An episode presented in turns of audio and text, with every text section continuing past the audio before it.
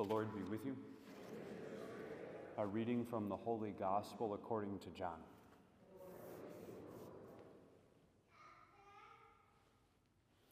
Jesus said to his disciples, This is my commandment love one another as I love you. No one has greater love than this to lay down one's life for one's friends. You are my friends if you do what I command you. I no longer call you slaves, because a slave does not know what his master is doing. I have called you friends, because I have told you everything I have heard from my Father.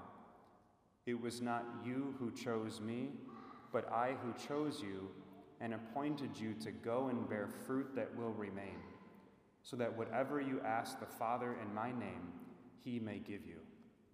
The Gospel of the Lord.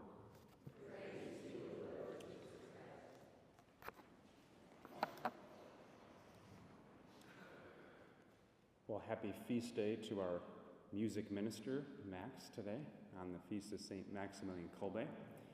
And um, a great saint today that we have. Um, he is, uh, was, let's see here, um, around the time of um, the Nazi regime and the um, Auschwitz concentration camps. Maximilian Kolbe was a Capuchin priest who was, or a Franciscan priest, I should say, who was, had a great devotion and love for Mary. He called her the Immaculata and had, as you read his writings, had great love, love for Mary. But he's particularly known for, and I'm sure we all know, know the story, is how he got martyred and put to death. Was um, he did exactly what Jesus invites us to in the gospel today. Um, no one has greater love than this than to lay down one's life for one's friends. And Maximilian Kolbe was in the concentration camp, and um, as the story goes, um, a father of some children was, was going to be put to death in the gas chamber, and Maximilian Kolbe um, stopped the Nazis from doing that and said, um, I will take his place, keep his life, because he has kids at home to take care of. And um, they accepted it, and uh, Maximilian Kolbe took the place of his father and was, was put to death.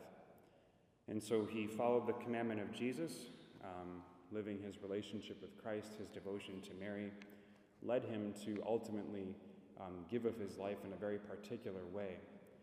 What I love in the gospel, though, is Jesus said, It was not you who chose me, but I who chose you and appointed you to go and bear fruit, fruit that will remain. This will look distinct in each of our lives in some capacity, but the reality is, and the first reading we heard, it wasn't going to just be by, by word, but by deed.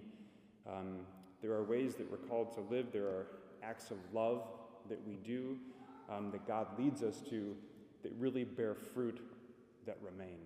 And this act of love, this act of supreme love that Maximilian Kolbe gave, um, has bore so much fruit in the life of the church.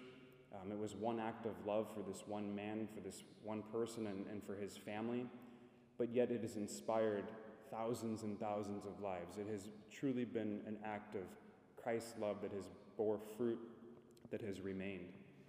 And so um, Jesus invites us to the same thing. You know, he invites us to do acts of love each day um, that bear fruit and that will remain. Um, he calls us to vocations that will bear fruit and that have acts of love and that will remain and abide and bring life to the church. Today we're doing a staff retreat for, for my staff, and tomorrow we have one for the teachers. Um, Jesus says to the staff specifically, It was not you who chose me, but I who chose you and called you to bear fruit that will remain. Um, so that's our calling. That's what we're focusing our lives on to um, live and act and love the way like Maximilian Kolbe in a way that bears fruit and will remain.